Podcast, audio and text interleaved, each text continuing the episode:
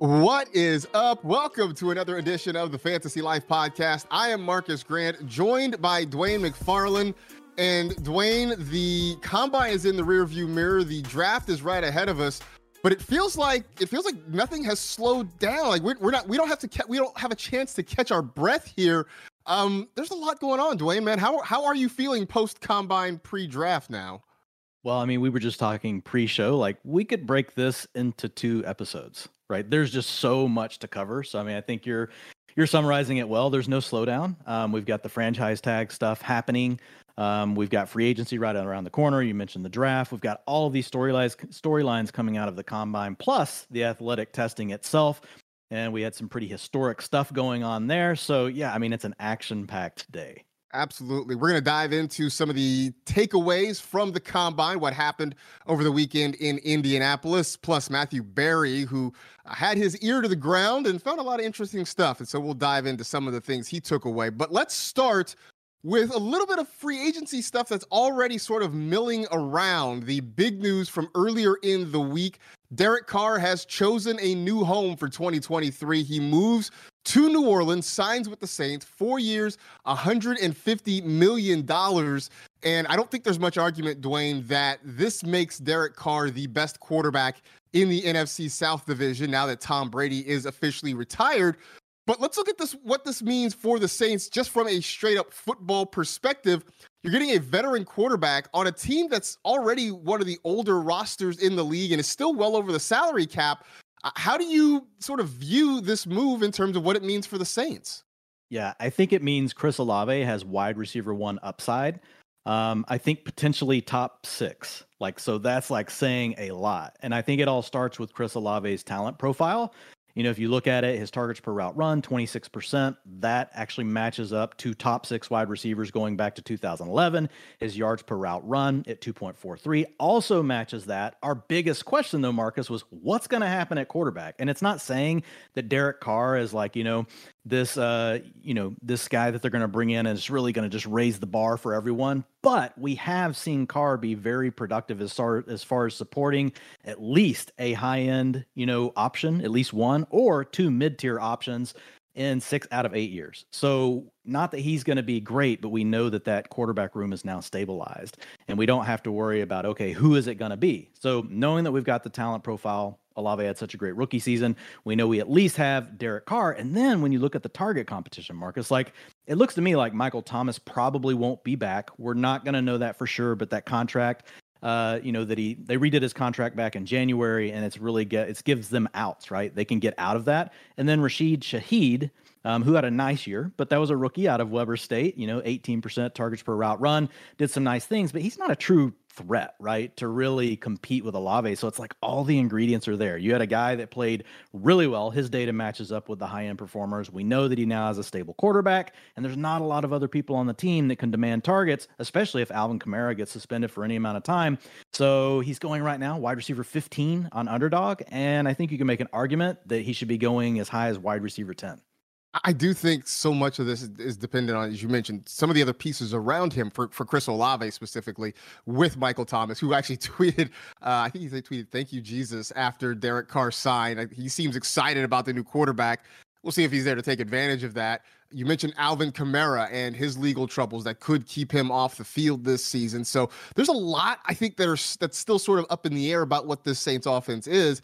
I think for Carr himself, it's one of the best situations he's been in in the sense that he now actually has a defense that can sort of keep him in games, which is something he didn't have during those years in Oakland and Las Vegas. Again, they're in a situation where the NFC South is wide open, so the Saints have just as much chance to win that division and make it to the playoffs as anybody. But I, I don't know that this is a team as currently constructed that is set up to make a deep run uh, when it comes to the postseason but I'm with you. Everybody's going to love Chris Olave, I think, uh, in terms of fantasy there. For Derek Carr, does he rise to anything more than what he has been, which is sort of a high end QB2? Yeah, I think that's where he stays. You know, we'll see what the Saints do, you know, what they add around, you know, Carr. But I mean, that's just historically been the range that he's been in, right? Even in even in times when we thought that maybe he could take that next step forward. Now, to be fair to him, last year we had Waller injured most of the season. Renfrow was injured for a good portion of the season. So it's not like he really had the three weapons we thought he was going to have going into the season. But historically, we have seen him get to play with a Crabtree and an Amari Cooper. And again, he was able to support nice finishes from those guys, but he was never someone that could really jump into that top 10 conversation. So I think at this point, you know, we just consider him that high end QB2. You get anything else out of him, I think that's just a plus. I think that's definitely going to be a plus if you give you if he gives you anything more than that this upcoming season.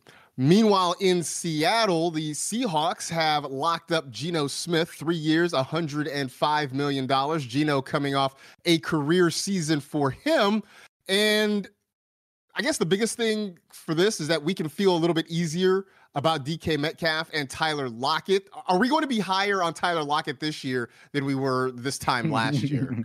well, I feel like every year, you know, it's like a it's like an annual tradition that we must underrate Tyler Lockett, like in the fantasy community. So I don't know. Maybe this is the year that finally we don't. Now he is getting a little bit older, but I think kind of where you're going with it is I think we're on the same page. I think this is just we can feel good about Metcalf and Lockett now. Mm-hmm. Before there was still a chance like what if they have Drew Lock, you know, as their quarterback or they draft a rookie that's, you know, really raw or something like that and there's just there will be a lot of variables. We at least know based on what we saw with Geno Smith last year, he can support those two wide receivers and they can still run the ball and do some other things as well. So I think this is just really it's it's a nice nice to know that we'll have him back and you can draft Metcalf and Lockett where they're going now in drafts.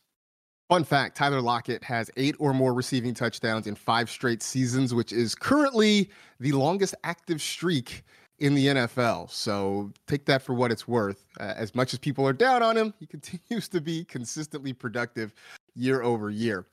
In Baltimore, Lamar Jackson and the Ravens still have not come to an agreement on a long term deal, but the Ravens did use the non exclusive franchise tag for the quarterback. That means other teams can negotiate. Two firsts is going to be the price, two first round draft picks is the price if you are able to you know, come to some agreement with Lamar and, and bring him in. I mean, at this point, Dwain, it's sort of a wait and see on this one, but at least for the moment, it looks like Lamar Jackson is staying in Baltimore. Uh, your, your thoughts on that? Yeah, no huge fantasy takeaways yet here, but just like from an NFL perspective, um, it's going to be very interesting. I think it's a best case scenario really for the Ravens because they can really allow the league to set the price for Lamar Jackson. And if they don't like it, then they can get the two first round draft picks. But if it comes in low and he doesn't have the market that he expects to have, well, they can use that as leverage. So I think they're really protected either way. They've obviously got something that's making them not want to invest, you know, the contract that he's originally asked for. So I think this is really, you know, they're going to get what they want out of this one way or another. They've come out and said all the right things publicly. Even today, um, Eric DeCosta came out and said, look, lots of quarterbacks have had this type of tag applied to them, and we've still negotiated a long term deal. So he's trying to say all the right things, at least with the fans. But I think ultimately this is a great move for them, and they can choose to say yes or no, and they won't get all of the blowback from the fan base. At least if they pull off the two first rounders, they have something in their hand that they can go back and say, look, we really tried, but you know, the bidding just got out of hand and we had to take the two first round picks will be interesting to see who comes in to bid and what the numbers are going to be. The Falcons have already said that they have no plans to pursue Lamar Jackson. So we know at least one team that has already backed away from the table for Lamar's services. Meanwhile, in New York, the Giants and Daniel Jones will continue to partner together. Jones signed a four year extension for $160 million. The initial reports are suggesting it's around a $40 million a year deal. Of course, we take that with a grain of salt. When we get more details, we'll kind of have a better idea of what that is. Jones gets the extension. Saquon Barkley gets the franchise tag to go along with it. So, at least from a football standpoint, Dwain, it seems like things are progressing as they have been in New York. Brian Daboll gets his backfield back for, you know, at least another year. Yeah. And this is clearly players and agents understanding what's about to happen. They're projecting what's going to happen with the salary cap over the next couple of years just because of the TV deal and all the other revenue they're going to have coming in. And you know they want to take advantage of it. And so this deal actually looks bigger than what it probably will look in two years from now um, because i think the cap's going to move up quite a bit. We'll see where it ends up. Um, it's still a lot to give daniel jones. Talk about having the best timing ever to to just have a decent year. Like daniel jones didn't have a, a great year he had a good year relative to his historical past, mm-hmm. right? He didn't even have a good year based against the league. Against the league, he was average. He was an average quarterback, but you have to give him a little bit of a pass. It was his best year. Can anyone name any of the Giants receivers if you just walked up to him on a street corner? Like no one knows any of these guys. So you also have to give him the benefit of the doubt there. From a fantasy perspective, he's always had that upside as a rusher. We saw that truly unlocked this last year. So he can have value in fantasy. I still kind of look at this and wonder if the Giants won't look back and be like, man, we really liked overachieving that year. Our fans loved it. It was a great first year for, for Brian Daboll, but wow, look what it did. It made us lock up Daniel Jones for four years at this contract. And they could be very well, they could be ready to move on from him by next year. To your point, we don't know all the details though. Maybe they have an out after year one, year two. We'll have to wait and see definitely going to be one where people are sort of waiting for more information to kind of comb through it. Also, you're telling me Isaiah Hodgins isn't exactly a household name around around the country. Shocked, absolutely shocked to hear that. Let's turn our attention, of course, to what happened in Indianapolis over the past weekend. The scouting combine has come and gone for another year, and obviously a ton to talk about. We're going to talk about the guys who are going to be fantasy relevant and a lot of guys who did themselves some favors, maybe nobody doing himself a bigger favor this past weekend than Anthony Richardson, the quarterback from the University of Florida. Maybe a month ago, Dwain, we were sort of talking about, say, the big three guys when you're talking about Bryce Young, CJ Stroud, Will Levis, and Anthony Richardson was sort of the fourth guy a little ways off. Now, after what happened over the weekend, there is some buzz that Anthony Richardson could be the number one quarterback and the number one player off the board when Roger Goodell calls that name coming up in late April. What exactly did Richardson do that blew everybody away this past weekend? Yeah, I mean, he just came out and tested out of the, like jumped out of the gym, ran out of out of the gym, like uh, you know, ran like a cheetah. I don't know all the different things that you want to you know come up with. But I mean, it's six foot four, two hundred and forty four pounds, four point four three 40 yard dash. That's the that's number four for quarterbacks since 2003. He had a 40 and a half vertical. That's number one since 2003. His 10 foot nine inch broad jump was number one since 2003. So those last two are really kind of your explosive, you know, your explosiveness that people are looking for. And then, you know, you look at just the fact that, you know, he came out and he was able to, you know, drop some dimes on deep throws, things like that. And it was just a great weekend for him. Like, talk about somebody really cementing, you know, the fact that they'll at least be in the first round. This is a guy we were talking about potentially being a high end second round pick like a month ago. And he's already, and then he climbed into, okay, he's probably going to be in the top 15. And now we're talking about a guy that could be the number one pick overall. This unique set of circumstances, you know, with just the guys that are available. But Lance Zierlein, you know, his comp for him is Cam Newton. So if you think you have a chance to have a guy like Cam Newton, you know, a guy that could be similar to Josh Allen, that's another name that you're hearing thrown around with Anthony Richardson. You know, teams are just looking at the upside, man. And that was the thing we talked about a week or two ago that the ceiling potentially is high. And that is what has a lot of teams really interested in what Richardson can be. And I think what you took away, at least what I took away from the weekend for him, is he turned out to be, I think, even more of an athletic freak than people thought. People thought he was going to test well. I think yeah. he even exceeded a lot of people's expectations. When you watched him throw, yeah, he missed some throws, but I think that was to be expected. But I also think he made more throws and he looked more impressive throwing the football than a lot of people anticipated.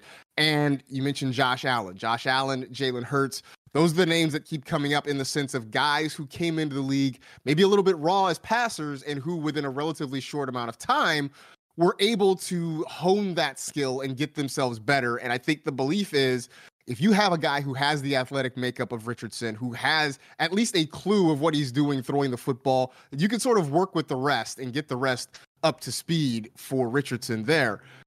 With him potentially being the number one guy, Bryce Young now suddenly is there's a lot of conversation around him. It, it, not long ago, he seemed like the consensus number one pick off the board.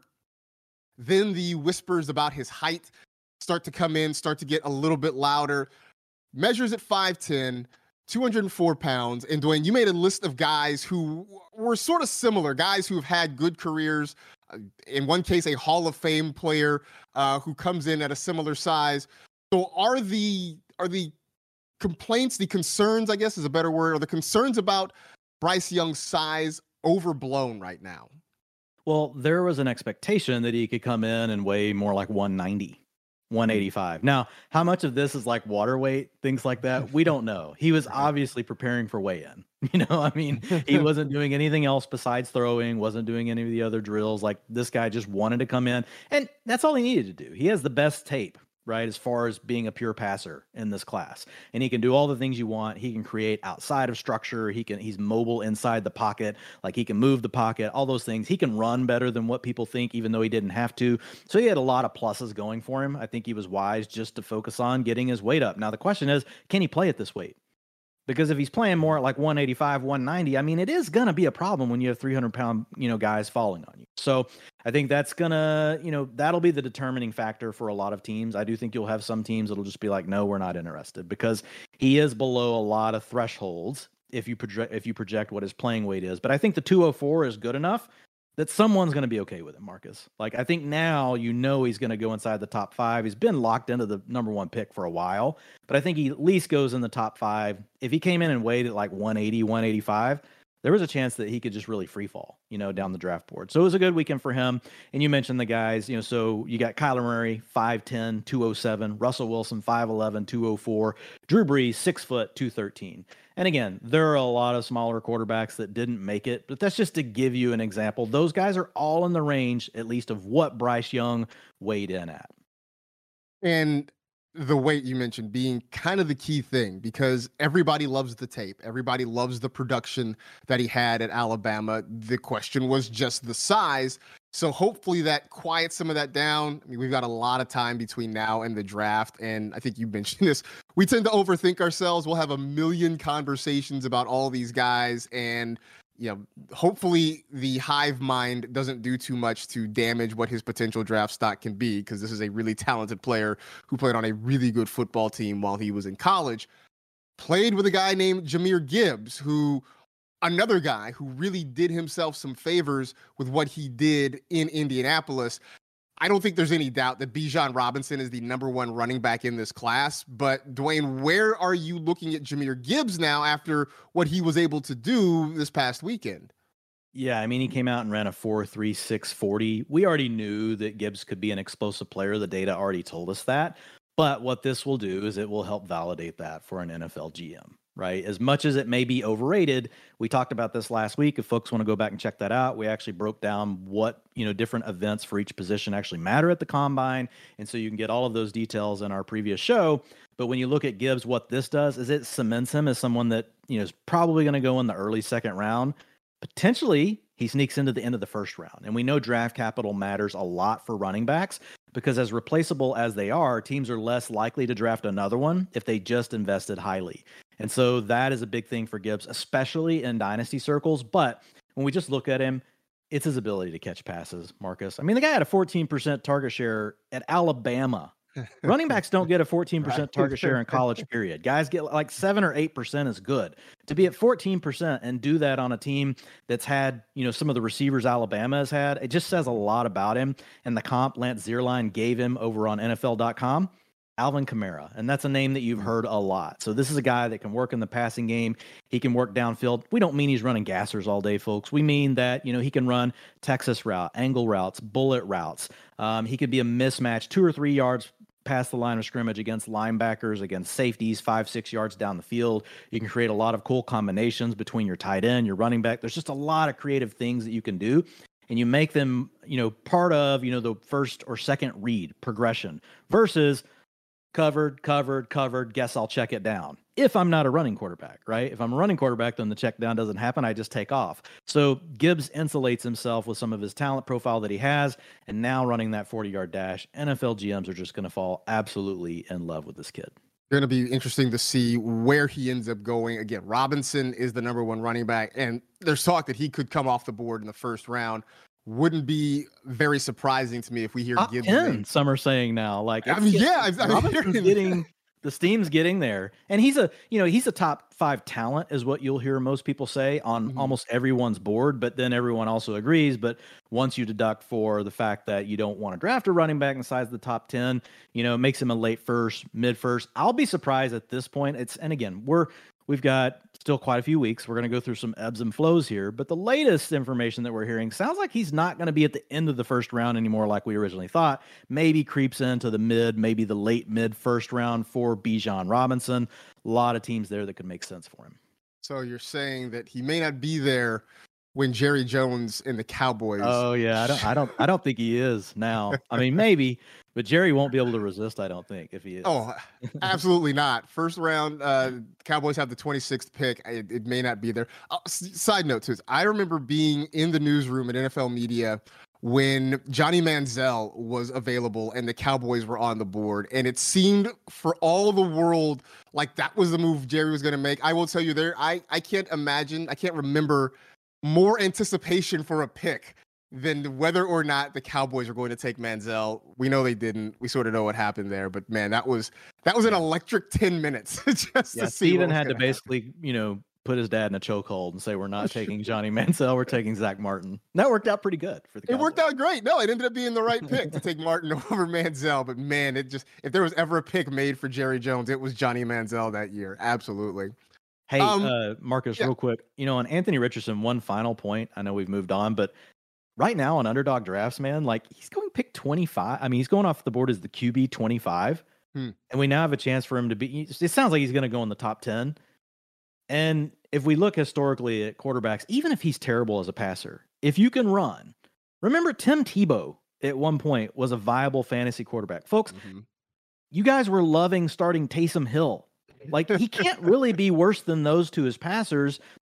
If you have a chance to rush for 700, 800 yards as a quarterback, which Anthony Richardson is clearly going to have that opportunity if he is the starter for a team come week one, it's going to be really hard for him to not finish as a top 12 quarterback. Period. Even if he can only throw for like 2500 yards. 800 yards rushing, that's that's 80 points free. If he had 6 touchdowns on that, 4 or 5 touchdowns rushing on that, right? You're tacking on another 36 you're like 115 points before you even throw a pass. So I mean, folks have got to remember that. Eh, eh, you know, for fantasy purposes, NFL there are big questions about Richardson as a passer. But if you're drafting right now over on underdog, like I I think there's too much value in that. Like he should be going mid QB twos. Um, you could make an argument that he should be going as a high end QB one, with us now thinking he's going to be a much higher draft pick. Sorry, not QB one, high end QB two. Right. I think more recent vintage. I mean, you look at a, a guy like Trey Lance, who arguably yes. was even more raw than Richardson, who hadn't played a ton of games and was playing at a much lower level of competition. We still loved him because we thought he could run for, as you mentioned, seven, 800 yards. Circumstances mean we haven't seen it, but there, there's a reason that we liked Trey Lance the way we did. Let's look at the wide receivers because I feel like outside of maybe the guys at the top of this class, there isn't much buzz about the wide receiver group as a whole.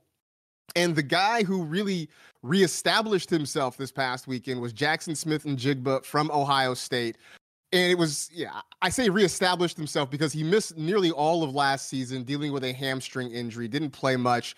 And Lance Zierlein, after the fact, basically came out and said, you know what? This is on me. I had him rated too low. Um, you know, maybe out of sight, out of mind, whatever it was. He said, I rated him too low. I got to go back and reevaluate because he really did a lot of great things when it came to testing. And Dwain, you you and I talked about the three cone for wide receivers and how important it is. He was head and shoulders better than everybody else when it came to that three cone this past weekend. And is there how much doubt is there about him possibly being the number one receiver drafted this year?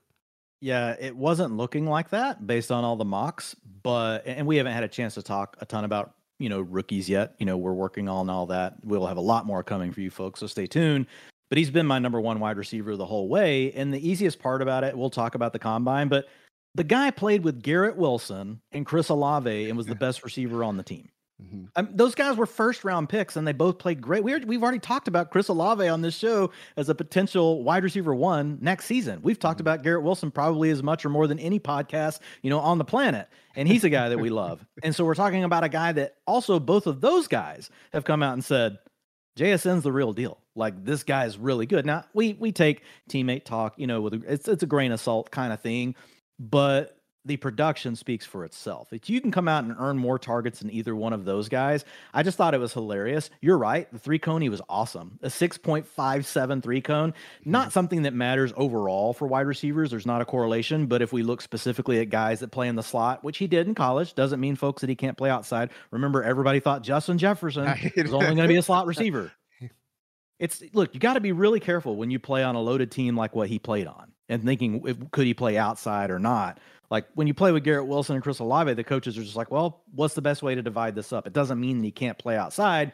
So yeah, I think it's funny though that it took this three cone to wake everybody up. Mm-hmm. Um, I don't think there's I think there's no, there's no doubt in my mind. We'll see what the NFL says. Like he should be the number one wide receiver off the board. I think by the time everything settles in, he will be the number one wide receiver drafted. I think another factor is you know a lot of the other receivers, as far as what the NFL cares about, not so much what really matters. Again, you guys can listen to the show last week.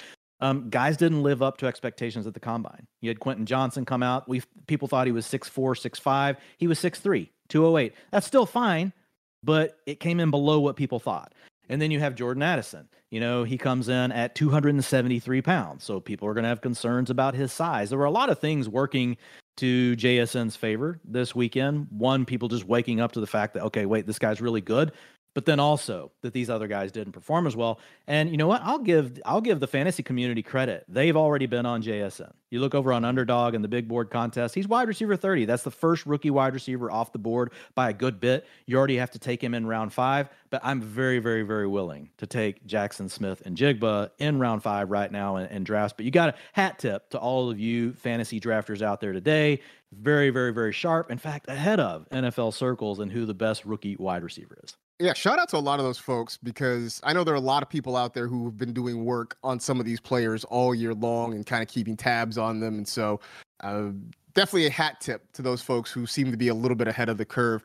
Want to ask you real quick though about Johnston and and Addison because is this a point where okay, so these guys didn't maybe measure the way you thought or they didn't test the way you thought? Does this become a situation now for evaluators where you go back to the tape and use that to sort of remind you why you like these guys in the first place. Yeah, they need to. They can also go back to the production with both players. Um, you know, not elite production scores, but really good production scores. Both of these guys performed well young in their college careers.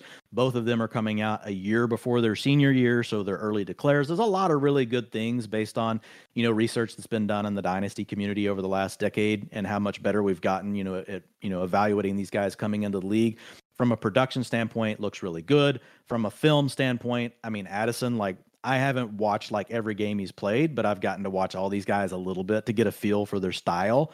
Um, like this is a guy that can get open. Like i'm not really worried about that but i think some teams will be worried about press coverage because you'll worry about his strength right at 173 pounds. But folks were super worried about devonta smith. Is he having problems with coverage? I mean with press coverage? No. Why? Because his feet are amazing. You can't get your hands on him. It's really tough to jam him and uh, that's something that folks that really watch the film, you know, on Devonta Smith ahead of time had already said would not be a challenge for him. So, yes, what you're saying is correct. You've got to go back and really look at those things again. But at the end of the day, like Addison's probably going to see his draft stock fall. Like I'll be surprised now if he's a first round pick just because that 173 is pretty low. Mm-hmm. Um, you know, I mean, we'll see. We'll see where he lands, but feeling more like a second round pick. And that's not a kiss of death, right? For fantasy. You're fine. We have a lot of guys that are drafted in the second round. Right. You know, people thought AJ Brown wasn't a complete player and he got he went in the second round just a you know a few years ago and look at him now. So I think looking at their total profiles, they're both fine, but this could impact their draft capital. So you bringing up Devonta Smith, that was the name that sort of popped into my head when yeah. it came to Addison. And not, I, am not telling you that Jordan Addison is going to turn into Devonta Smith, but in terms of a guy that people were concerned about his size and how small he is, and, and I will say this as somebody who watched a lot of USC football this past year, Addison is not he's not a size speed freak necessarily, but he is a technician. He runs routes very well. He's got good, consistent hands. That I think is going to go a long way toward helping. And I think that is closer to the comparison of Smith that that you saw a guy who knew how to get open, who knew how to make tough catches. We've seen that for him his first couple years in the NFL. And so I think to a lesser extent Addison can sort of be that guy, but you're right. I mean, he's a little smaller he than people want. He went bonkers as a sophomore. Yeah. at Pitt. I mean, he went absolutely bananas as a sophomore. So look, he's been playing at this size, you know, not to use a Bryce Young quote, but you know, I've been playing at this size my whole life. my That's whole Jordan life. Addison. Like he's he's been doing this, and guess what? Dominating. And and the guy's played against top competition. We're not talking about a guy from an FCS school or something like mm-hmm. that. You know, this guy's played against other, you know, high quality, you know, opponents. Yes, cornerbacks will be better in the NFL, but I think, uh, you know, there's a lot to like. And you hit on a really good point. How does Jordan Addison win? And if you look at the way he wins, does that translate to what we just saw in his testing? Well, great. We don't need Jordan Addison to run like he ran a 449. That's bad. still fine. It's all right. about thresholds. He didn't run a 4.7 but you don't need him to come out and jump out of the gym and show you that he's super explosive in his broad jump because that's not the way he wins on film to your point he is that guy that can get open more via quickness right than speed knows how to set his defenders up all those sorts of things and so to me i, I just I worry that NFL teams will overrate it. Hopefully, fantasy managers don't. The only thing that could really hurt, hurt him is if the NFL just really gets off of him, right? And he slides to the third or fourth round or something. But I think he'll still be a second round pick. I, think he's going to land there as well. Uh, again, it's it's not a draft class that's creating a lot of buzz, but he's still considered to be at the top of that group. So I think you're going to see him earlier than later. A group that is causing a whole lot of buzz, though, is the tight ends. And we mentioned this last week. Jan- Daniel Jeremiah saying this is the best tight end class that he's seen in a very long time. DJ, not the only person saying that. You're hearing that from a lot of different places. And Dwain, just based on what this group did in Indy, the testing scores seem to be matching up to the word of mouth when it comes to the tight ends. Yeah. Talk about a freaky athletic group. And for tight end, we care a little bit more about that. Like, I still want to look at production. You still want to look at their whole profile. But we have seen tight ends that didn't do a ton in college able to come out and, and, do something in the NFL. Now, we also have a ton of examples of tight ends that tested great, you know, and then teams took a chance on them and they did nothing in their NFL career. So I'm not I'm not trying to say that, you know, we care a ton about the combine, but the NFL teams will and it was historical. So like based on data back to 1987 and you guys can go look at this over at Relative Athletic Score RAS um, you know, and this is via Math Bomb on Twitter if you guys want to follow him Clint uh, mm-hmm. is it Clint Lee Platt. I can't remember. Sorry if I did that wrong. But check out Math Bomb on Twitter. And he's been tracking this stuff forever. Oh my gosh. Like, so if you look at Luke Musgrave, the number six relative athletic score out of 1,020 tight ends going back to 1987. Darnell Washington, number 16. Sam LaPorta out of Iowa, number 76 and Zach Kuntz out of Old Dominion, number one. So to have this many guys get, I mean, you got three guys in the top 16 out of a thousand and twenty guys that have been graded since 1987. That just tells you how athletic the class is, and I think it just really cements the fact that we're gonna see teams use high picks on the tight ends. We're going to see probably one or two go in the first round, probably going to see a couple go in the second round, maybe more than that now after the way these guys have tested. There's different flavors for different folks. Musgrave and Darnell Washington really did not do a lot as far as demanding targets, yards per route run, um, yards per team pass attempt, those sort of things don't grade out as well, but teams are going to look at them. They're going to be like, you know, it's hard to find tight ends. There's not that many that are really great in the NFL. And when you look at the teams that have really good ones, people are going to look at that and they're going to be, like, man, what a mismatch if I had a Travis Kelce. So they're going to start to project, and then that's going to roll over into the way the teams treat it for the draft. I will say the guy I love, Marcas, is Sam LaPorta. Hmm. Um, he's a guy right now that in mock drafts going in round three. He's out of Iowa. That and we'll talk more about him later, but that's he did enough in the athletic testing, but a guy that's also been very productive through college, coming out of a program that just churns out the high end tight ends at Iowa. I was gonna say Iowa has kind of created a reputation as Tight End U. Uh, yep. You know, right now a guy named George Kittle doing some decent things. George Kittle, Hawkinson, uh, Hockenson. Noah Fant. I know he hasn't yeah. necessarily come through, but I mean a lot of guys that have been high picks. Yeah, uh, and have been very productive so far in the NFL. So this is going to be an interesting group to watch, and I'll be curious to see sort of where they land, what kind of buzz they have, and what that means when it comes to drafts, especially in, in dynasty rookie drafts.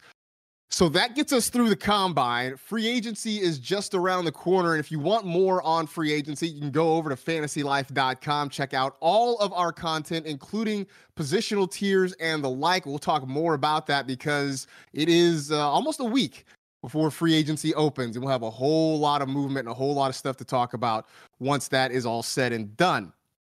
Not completely done with the combine though, because our own Matthew Berry was there. I don't know if you've heard, he's got a little side hustle over at NBC and wrote a piece at NBC Sports Edge. His 23 takeaways, just things that he picked up from talking to people, hearing conversations, that sort of thing, and just some of the nuggets that he was able to glean from his weekend in Indy. So we pulled a few of them that seemed maybe even more shimmering than uh, the rest of the the jewels he put out there. The first one, and we've talked about wide receivers, Dwain, but we keep landing on the name DJ Chark and Jakobi Meyers. According to Matthew, Allen Lazard is getting some love from some people, including the Chiefs and the Ravens. Uh, interesting move because this is a guy who's been sort of, as the kids would say, mid so far in his career. but those are a couple of places where maybe he can level up slightly. You're, what do you think about that? Yeah, I think it's really interesting. And I think it will also just be an interesting experiment because remember how people did with MVS last year because he was mm. going to the Chiefs. Remember how people did with Allen Lazard last year because they lost Davante Adams and he had Aaron Rodgers. So in my opinion, you know, we've already seen Allen Lazard in this situation. And really, to be honest, last year was not his first opportunity. The Packers have needed a wide receiver too for multiple years when they even when they still had Davante Adams and they wanted someone to step up. Now he always got a pass because it's like, well, how are you going to earn any targets whenever Davante Adams gets 30, 35%? Well, I mean, guys, there's still 65, 70% left. like someone could get a 20 to 25 percenter and they were having to spread it around across a lot of other players. So I just found this really interesting because he's not a burner, not going to take the top off. He can be a nice possession receiver. I, I will say when you watch Allen Lazard play, he has a beautiful back shoulder, uh, you know, catch. Like he can catch. He's also nice on the fade. But those are things that a lot of quarterbacks don't use. Those are like some of the lowest uses, used routes in the NFL. So you're going to need a passer that can make that kind of throw. That takes pinpoint accuracy, that takes pinpoint anticipation. So I could see if you landed with the Chiefs, you could probably get that from Mahomes. I don't think that's going to be a really good fit with Baltimore, mm-hmm. but he does come from the Packers where he did a lot as a blocker. The Packers really like Allen Lazard and his work in the run game. That's probably a component of what's attracting, you know, the Ravens to his profile. But I would be hard pressed to get overly excited about Allen Lazard. I would just really want to watch and see like how much can you imagine if he lands with the Chiefs? Is it going to be Gabriel Davis all over again, or have people learned their lesson? Like that would be my question. I I don't think this is going to be Gabe Davis all over again. My question is, if you're the Chiefs, did you go out and end up in a potential bidding war for Allen Lazard, or do you just re up with Juju for another year? Yeah, I wouldn't want to get in any kind of bidding war for either one of those players. yeah, to be honest, true. like you know, I mean, I think you know, you just got to pivot down. You know, you got to pivot mm-hmm. down and see what you can do. You know, with some of the other cheaper options that are out there. Um, but I mean, if you can sign one of these guys, you don't have to get into a bidding war. Like, you know, fine, you can go kick the tires. Just make sure you don't end up in a long term deal. I mean, Allen Lazard's talent profile at this point of his career is probably what it is. He's a tertiary wide receiver. Could he come through with one nice fantasy season for us here or there? Yeah, if he caught a lot of touchdowns, that would be his path to hitting his upside case. Um, but I think it's kind of funny, and this is not to say we know more the NFL teams, but I think there are certain ways that the fantasy community is like ahead of mm-hmm. some of these, you know, with some of these things. Like typically wide receivers that haven't been able to demand targets, you know, five years into five, six years into their career, they don't suddenly just turn into something new, but we'll still see NFL teams give them, you know, that next chance. Now, now we have had examples, right, of guys that have moved on to other teams and when they sign with their first, you know, their first time to leave their old, you know, environment and they can break out after that. But typically, those guys have also shown more than what Lazard has in their underlying talent profile. So Lazard potentially out there. So one more name to add to that group. Matthew Stafford. We didn't see him at the end of last season because he had a spinal cord contusion that kept him off the field. There are concerns about his ability to throw a football right now and whether or not he is actually going to play in 2023 that's huge for the Rams, who are already sort of licking their wounds after a miserable season last year. Fantasy wise, though, no Matthew Stafford. How worried would you be about Cooper Kupp? Yeah, we are still early, but this was huge news. Like I, you know, maybe I just haven't been tracking the Matthew Stafford story as well as I should have, but I haven't had a lot come across my timeline or through my normal methods of just monitoring news um, where you just got a headline. Until this, saying that wow, like retirement's not out of the question. Like when I saw that, I was like, Hmm. what? Like so, this is something to definitely pay attention to. Um, two things. One, starting with what you just mentioned, like Cooper Kupp. Like this is a big deal. Um, Cooper Kupp's a good wide receiver no matter what, but he and staff he and Stafford like they're like yin and yang. I mean, not yin and yang. They're like hand and glove, right? Mhm. They are, you know, they're a great combo. We saw Cooper Kupp be good with Jared Goff. We saw him move to being great whenever, you know, we had him come together with Matthew Stafford. Now, the second point would really be what we really want to see is like, what can the Rams do at backup quarterback? Now, they don't have a lot of money. Now they're talking about trading Jalen Ramsey. They're getting rid of Leonard Floyd. There's a lot of things they're doing to get their cap under control. We'll see where that lands. But you'd really like, with this news, you'd really like to see them land someone as their backup quarterback that we at least feel like, okay, that wouldn't be as good as Stafford, maybe, but break glass in case of emergency. We could at least, you know, we could set a floor, right, on what Cooper Kupp's value is. Maybe he's not a high end wide receiver one anymore. Maybe he's more of a mid range wide receiver one, low end wide receiver one. But I don't want to see Baker Mayfield. You know, that's for sure. I want to see something besides that. Mm. The Rams are in a tough spot because we know they don't have any first round picks. Uh, they are over the salary cap. So if if they can't have Matthew Stafford, if he can't go and has to retire, or even if he just is going to miss an extended period of time, that puts a lot of pressure on Les Snead in that front office to try and figure out a solution. And for us, our selfish purposes, makes us a little bit wary about what that means for Cooper Kupp. I still believe he's a guy, you know, this, he can command targets, he's going to get opportunity matter the value and the quality of those targets. And that's what we're going to be waiting to see.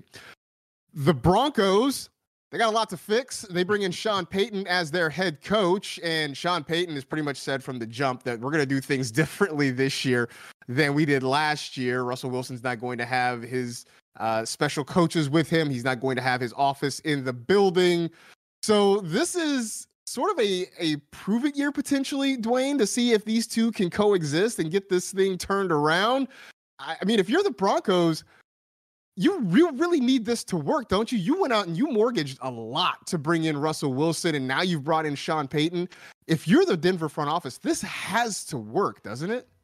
Yeah, you're hoping for it, but like the other tidbit, and, and Matthew says in his article, like, look, he's not reporting this stuff as news. Some of this is, you know, you're listening to the quotes, you're asking the questions, kind of got to read the tea leaves, but he also gets to bend the ear, right, of insiders that will share little things with him. And what I heard here was beyond what I saw on the podium clips, right, from Sean Payton. And that's potentially a source saying that he just doesn't like Russell Wilson. He doesn't like him. That was like eyebrow raising because like what is it he doesn't like? Is it is it just a personality thing or is it the fit now that he looks at him more with the way he's going to fit in the scheme? It is all the above. I don't know. Um bottom line for Wilson, we're not going to draft him, you know, in the top 12 quarterbacks this year. He played so bad last year. He's going to be a late round pick, won't be drafted a lot. So we won't have to really worry about it, but it does tie into Jerry Jeudy, a guy that we're going to care about. It does tie into Greg Dulcich, a guy that we're going to want to have some exposure to. So just a really interesting one to keep an eye on. I think this is one that we'll just have to keep the pulse on throughout the offseason. But that was a little bit scary to hear like he just potentially doesn't like Russ. And wow, it's got to feel scary to the Denver front office as well, because if they want to move on from Russ after this year, um, you know, I mean, that's two first round picks that Yeah. you basically just gave away for Russ Wilson and you got nothing. You got nothing if if this doesn't work out for you this coming year.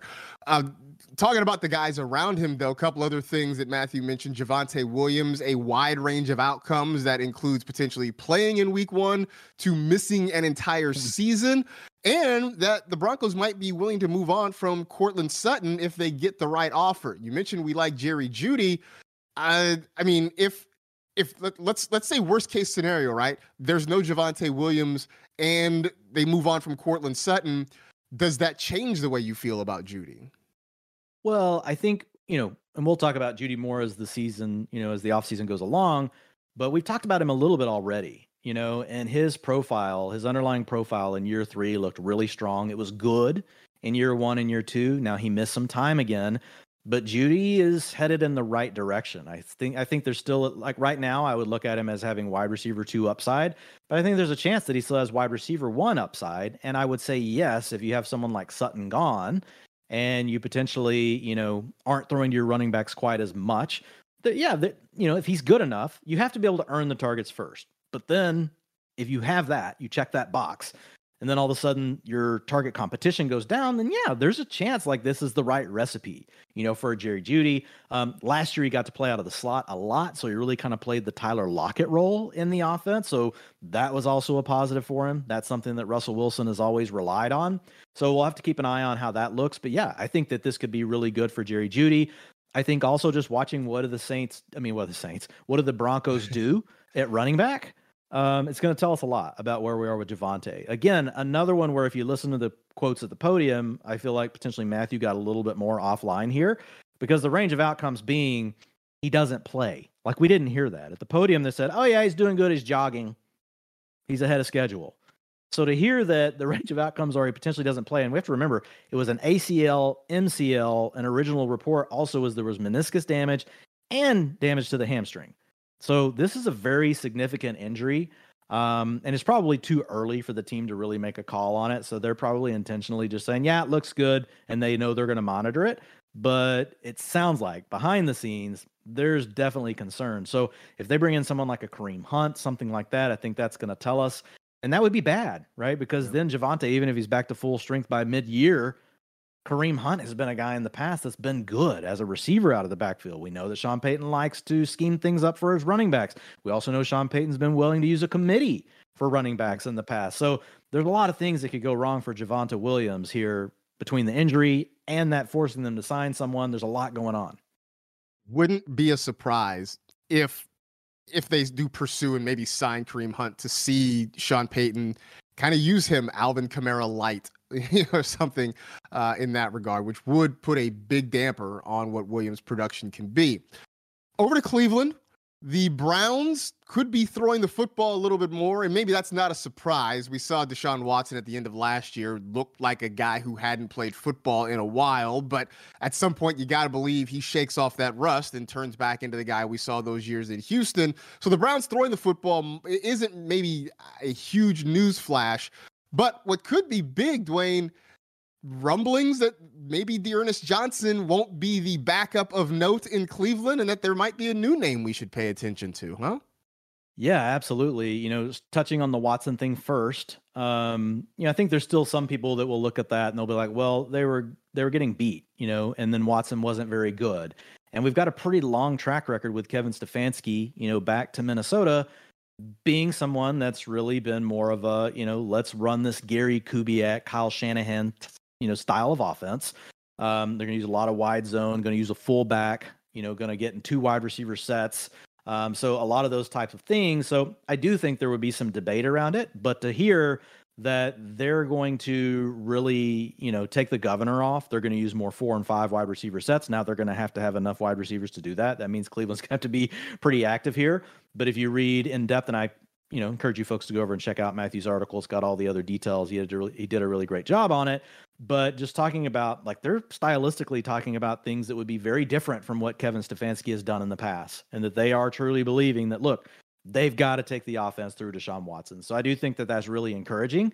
Um, and Watson right now is going wide receiver 10 over in the big board drafts over on underdog.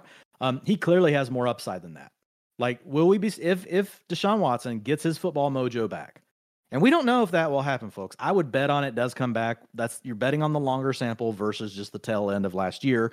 However, with everything Deshaun Watson has gone through, I mean, look, we thought Russ Wilson would eventually turn around last year, and the only pressure he had was the fact he got traded for and he had a huge contract. You know, setting, you know, just focusing on between the lines, but still, Deshaun Watson has way more on his mind than that. Like, there's a lot going on. There's got to be a lot of pressure on him um, beyond just the trade, you know, that they made. Now, I know athletes are very good at compartmentalizing, you know, just taking things, you know, one step at a time. You know, they've been doing this their whole life. So I do think Watson gets back to form, but there is a chance he doesn't come through. Um, all that said, like QB 10 right now, he could be a top four QB. He could be a top three because he has elite passing upside and he's not quite a Josh Allen or someone like that on the ground, but he can give you, you know, he's gonna do not gonna do Jalen Hurts stuff, but he can come through with 450 yards on the ground and score three or four rushing touchdowns. And then you put that together, you know, with a big year passing, and there's just a lot of upside for Deshaun Watson. They've got to add, you know, some weapons. But the other part to your point, like Nick Chubb, we know that Kareem Hunt's probably going to be, you know, gone, you know, given the fact that his deal's up. And it does sound like it won't be D'Ernest Johnson, you know, taking over to your point, but it will be their draft pick from last season. Um, Marcas, why am I blanking on it? Isaiah Jerome Ford. Ford. Jerome Ford. God, Jerome God, Ford. Yep. Ford. Yeah, I was like, that's a Ford guy. Yeah, Jerome Ford. Um, you know, now he wasn't a high round pick. Um, and if they're going to pass the ball more, um, you know, who's going to be the passing down back? Like, is the other question. Are they going to Yeah. finally let Nick Chubb do that? You know, or is that going to be Ford? Because that could be a pretty valuable uh, position on the team if it is something where they are going to throw the ball more. Very curious to see what moves they make. There have even been some some rumblings, and I don't know how serious they are that maybe the Browns could trade Nick Chubb. Although I don't I don't know how seriously people are, are looking at that. That would seem to be a mistake when you've got arguably the best pure running back in the league. I don't know that you would want to move on from him, but uh, maybe they want to remake this team in sort of Deshaun Watson's image. We'll see what happens there.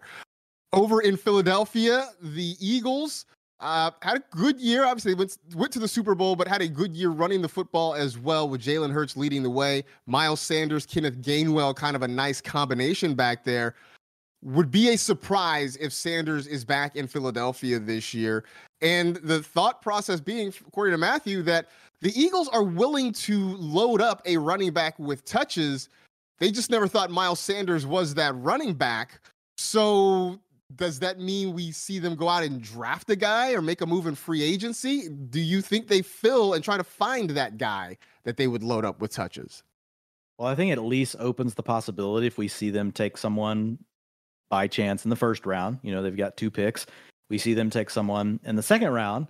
If it's that right kind of profile, you know, a bigger back that we think could handle more of the workload that also has some receiving chops, like a Zach Charbonnet out of UCLA would obviously be Bijan Robinson, right? If he went in the first round. But if they get stylistically that right guy, like, man, there's a lot of upside here. Um, you know, for someone to be really great behind a good offensive line that should score a lot of points, Jalen Hurts will always be a threat. We would still have to deal with the potential threat of Gainwell, who they like on third downs. But to hear this, to hear that, look, it's really not a Nick Sirianni thing where he wants to have a rotation. If he had the right player, they would be willing to make them a quote unquote bell cow type back. In that offense, yeah, that definitely has to have our attention. And it's something that if they go early in that, if they go direct in that direction early in the draft, I think is something we'll have to definitely work through. So we'll keep an eye on that, what they want to do there.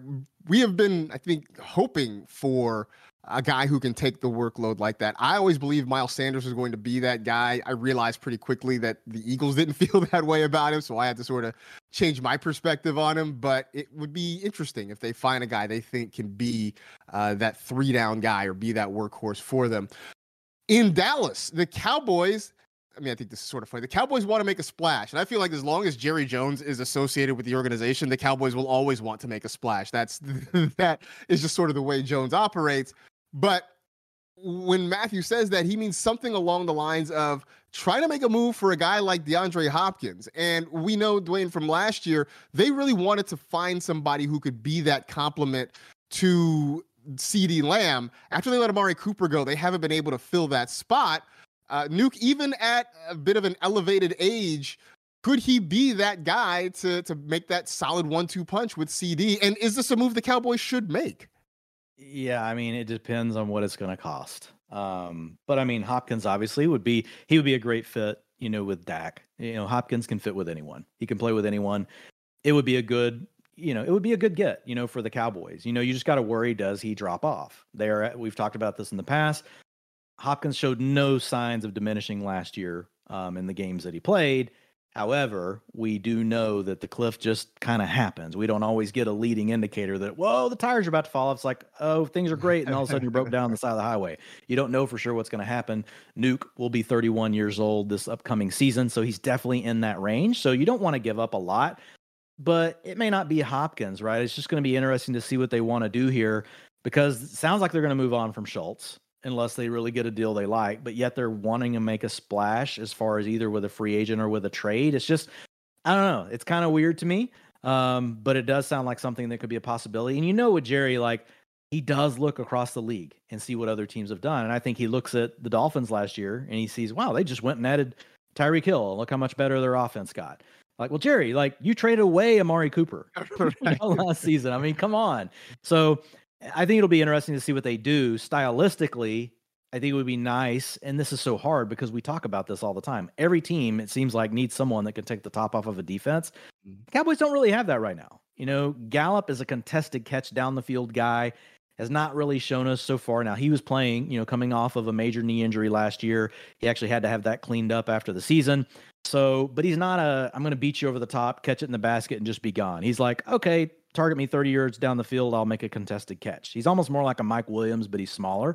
Mm-hmm. Um, so I mean, he can do some nice things, but they don't have a true player that everyone has to just be like, whoa, this guy could just beat us for a touchdown on this play. Lamb operates more inside. He's more that intermediate guy, like his average depth of target over his first three years has been right around 10 yards. So receivers typically own their average depth of target. So that's probably what CeeDee is. And that's not a bad thing. He's your YAC guy. He's the guy that's going to give you yards after the catch. You try to get him into mismatches, and you need someone else that can really stretch things on the outside. So Hopkins isn't necessarily that, but he could still be a fit. So I am interested to see if they're thinking of someone that has more speed. However, easier said than done because teams don't really want to let those assets go, especially if they're any good. It almost feels like this would have to be something when you talk about speed and getting those those lid lifters something you'd have to target in the draft just because I don't see them out there in the free agent market. You mentioned that's not DeAndre Hopkins' game at this point in his career. Um, again, we, we keep saying DJ Chark. If you want to get in a bidding war for him, I guess he's potentially that guy. But otherwise, it, it just feels like if that's the need, that's something you target draft wise. And we'll see if that's something Jerry wants to do. Last one here Khalil Herbert looks like he's set up to be the number one running back in Chicago. David Montgomery likely moving on to somewhere else. But according to Matt Eberflus, likes him as an explosive player, needs more work in the passing game. Dwain Herbert feels like another one of those guys that that as fantasy folks, especially those who draft early, are going to really push up when it comes to ADP. Um, how much though is dependent on whether or not the the Bears move Justin Fields, or does that matter to him?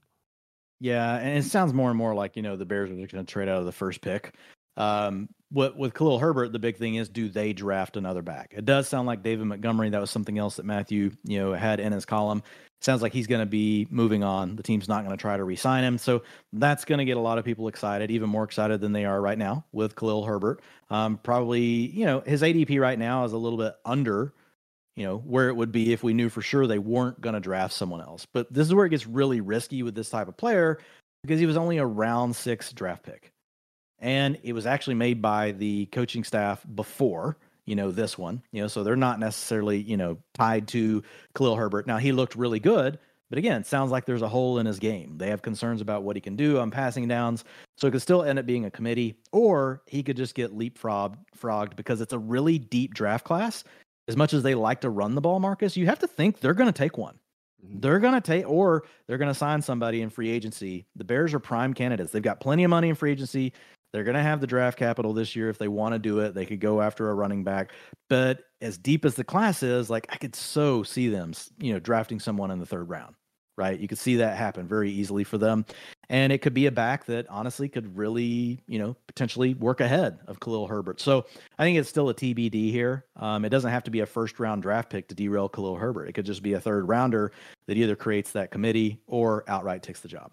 So I'm going to revise my original statement and say that Khalil Herbert looks like he's going to be the Bears running back one for now. and we'll see we'll see what happens through free agency and the draft and whether or not this is still a valid statement when we get to. And right now, he's RB thirty two. I think that's mm. fine. You know, you're right. getting him um, at pick one hundred oh one ADP. You know, if you want to take some swings on him, and and here's why: if they don't draft a running back, he's going up from there, mm-hmm. right? If they do draft one.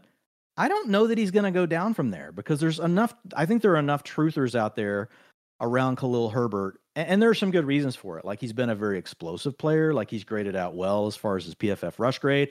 But I think you'll have plenty of analysts in the community still talking about the talent profile for Khalil Herbert, despite having that sixth round capital. So if you want to draft him, I think that you could make an argument that now's the time to gain your exposure. Because if they draft someone, he's probably not going to fall unless it's the first, like they take, you know, somebody in the first round, obviously, right. but they're not doing that. They're not going to take, I don't think they're taking a running back even after they trade down in the first round. Um, but you could also make an argument that even if they draft a third rounder, he's probably not going to get cheaper. So it's probably a good time to draft him, um, just based on that scenario. So yeah, we'll see what happens. You're right. The, the Bears, there's I think there's zero chance they take one in the first round. Even if they trade out, you're not taking one, you know, in the top 10 or top 12 picks. I just don't see that happening. Yeah. Um, maybe it is. Maybe it's a day two thing for Chicago. We'll see and how that impacts Khalil Herbert's ADP from there on. You want the rest of them? Go check it out over at NBC Sports Edge. It's Matthew Berry's 23 most interesting things he heard at the NFL Combine. Plenty of good stuff in there. Uh, it's definitely worth your time. Also worth your time, a trip to fantasylife.com. If you haven't already, sign up for the newsletter and you can get Matthew Berry's name in your inbox each and every day. Plenty of good stuff in there as well. Beefy show. It's not the only one we have this week. We'll be back with you in a couple more days. We'll have plenty more to talk about as we creep ever closer to the start of free agency and the draft. So we will wrap this one up right here. We appreciate you hanging out with us as we always do. For Dwain, I am Marcas. This has been the Fantasy Life Podcast. Enjoy your week, everybody, and we'll talk to you real soon.